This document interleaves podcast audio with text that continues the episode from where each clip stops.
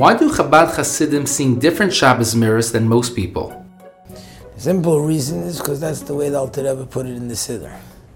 In the Siddur, the Alter Rebbe put these three Zmiras. These three Zmiras were written by the Arizal. In fact, they're the only three things that were written by the Arizal. All the other writings of the Arizal are all from the students of the Arizal.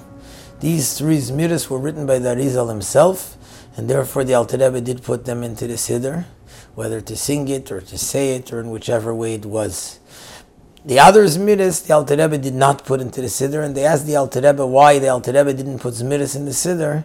And the Alter Rebbe said, or the, the Rabbeim afterwards explained that the Alter Rebbe wanted that Chassidim should, there's two nuschais, and both of them are true. Either that Chassidim should speak Chassidus during the meals, and therefore he didn't put Zmiris besides for what the Arizal wrote, so that we should instead talk Chassidus, which is above and higher than that, because that's the pleasure of Hashem, which is higher than a song. Or the other thing is that the Alter Rebbe wanted Chassidim should sing Nigunim, and nigun is higher than zmira, because zmira is with words, it's something which is more limits the concept, but nigunim is something which expresses the soul itself.